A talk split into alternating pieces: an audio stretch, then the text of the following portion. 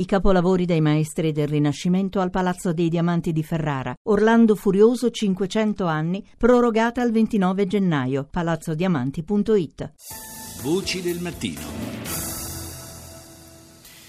In questi giorni è tornata a circolare la voce, l'allarme relativo a possibili attacchi non convenzionali, attacchi terroristici non convenzionali eh, in Europa, in, part- in, particolare nel Regno Unito.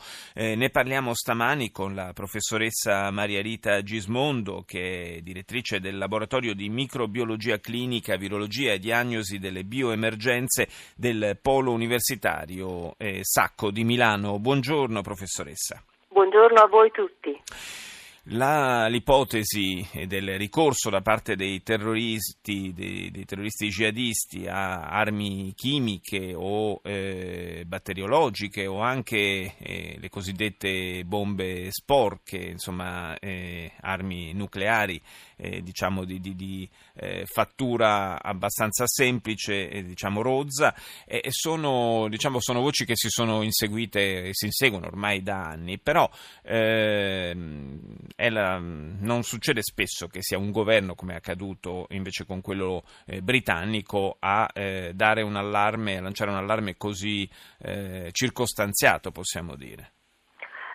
Eh sì, guardi, dal punto di vista di intelligence non so come commentare, nel senso no, che, eh, eh, a parte la mia non competenza in merito, però le dico questo, che eh, da anni anche su tavoli internazionali a cui noi tutti esperti facciamo eh, parte, diamo il nostro contributo, si parla di questa probabilità. Eh, mh, non sappiamo quanto sia probabile, è possibile perché l'area conquistata da questo Stato islamico ha eh, e presentava dei laboratori, eh, mh, è stato dimostrato, è stato eh, provato, dei laboratori sia eh, per quanto riguarda eh, la produzione di eh, microorganismi letali sia laboratori che potessero sintetizzare delle sostanze chimiche. Quindi invadendo questi territori ovviamente se ne sono impossessati. Eh, quanto abbiano la volontà di utilizzarli ehm, non lo sappiamo. Eh, certamente tutti i governi e non solo quello eh, britannico stanno lavorando per poter mitigare questo, questo pericolo. A noi interessa la salute della gente, cosa può fare in questo uh, panico ormai generalizzato, perché tra attentati, tra, uh, tra, intelligence che ogni tanto rilascia queste dichiarazioni, uh, vedo che tutti noi, ma anche noi che ci, ce ne interessiamo come esperti, cominciamo ad essere un po' ansiosi e un po' spaventati. È inevitabilmente. Cioè, è ovvio. certamente c'è un compito a livello istituzionale di cercare di non lanciare allarmi perché eh, già eh, seminare il terrore è un attacco terroristico di per sé. Certo. Non dimentichiamo che tutti i terroristi hanno come primo obiettivo quello di, un, di scompaginare la società, di dare panico alla gente, paura. Quindi se noi continuiamo a lanciare questi messaggi facciamo il loro mestiere, eh, seminiamo panico.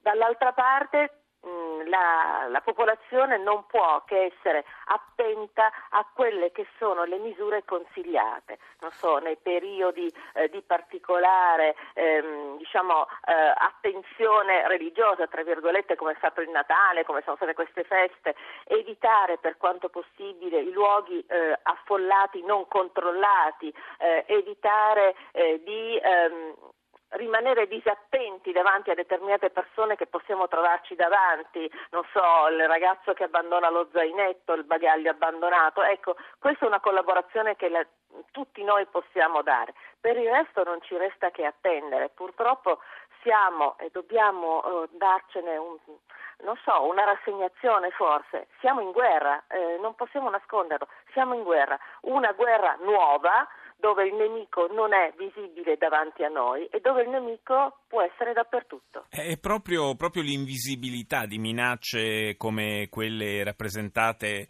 dalle cosiddette armi NBC, cioè appunto nucleare, batteriologico e chimico, è, è anche quello che le rende più, più spaventose, più inquietanti no? dal punto di vista eh, di noi civili.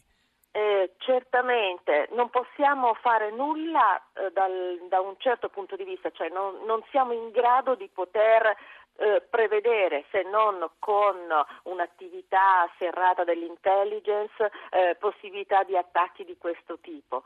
Eh, possiamo dall'altra parte però fare, eh, dare sicurezza alla gente, dare sicurezza nel senso che eh, si lavora perché questo non avvenga e si lavora nel caso ci dovesse essere eh, un'azione del genere eh, di, nel senso di poter dare il massimo aiuto, massima, ehm, diciamo, il massimo supporto sia eh, psicologico che eh, in termini di salute pubblica perché veramente le istituzioni ormai da anni stanno lavorando in quest'ottica e in Italia devo dire e lo dico anche in prima persona perché eh, attivamente impegnata in quest'ottica eh, stiamo lavorando bene. Eh, c'è una rete mh, attiva, eh, importante, attiva 24 ore su 24.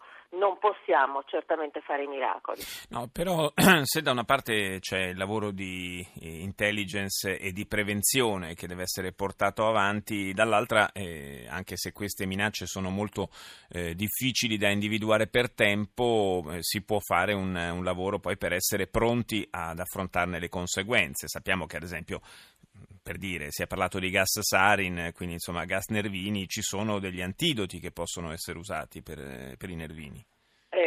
Nervini certamente eh, possono essere usate anche armi contro eh, eventuali infezioni eh, diffuse eh, volontariamente sì. dai terroristi. Eh, tutto questo è pronto, tutto questo è attivo, ci sono delle reti, come le dicevo prima, eh, di sorveglianza, delle reti di pronta attività e un coordinamento trasversale tra le forze dell'ordine e quelle che sono le risorse eh, salute, quindi istituzioni sia a livello nazionale, regionale e locali, enti eh, di riferimento come quello che, eh, che dirigo all'ospedale Sacco che è pronto sempre ad intervenire sul campo. Ecco, professoressa Maria Rita Gismondo, io la ringrazio a nome anche di chi ci ascolta per eh, averci rassicurato sul fatto che insomma, eh, siamo pronti a fronteggiare eh, eventualmente anche minacce eh, così subdole come quelle di cui abbiamo parlato stamani. La ringrazio molto di essere stata nostra ospite. No, grazie a voi e speriamo di non dover mai lavorare in questo Naturalmente, naturalmente. Grazie, buon lavoro. Giornata.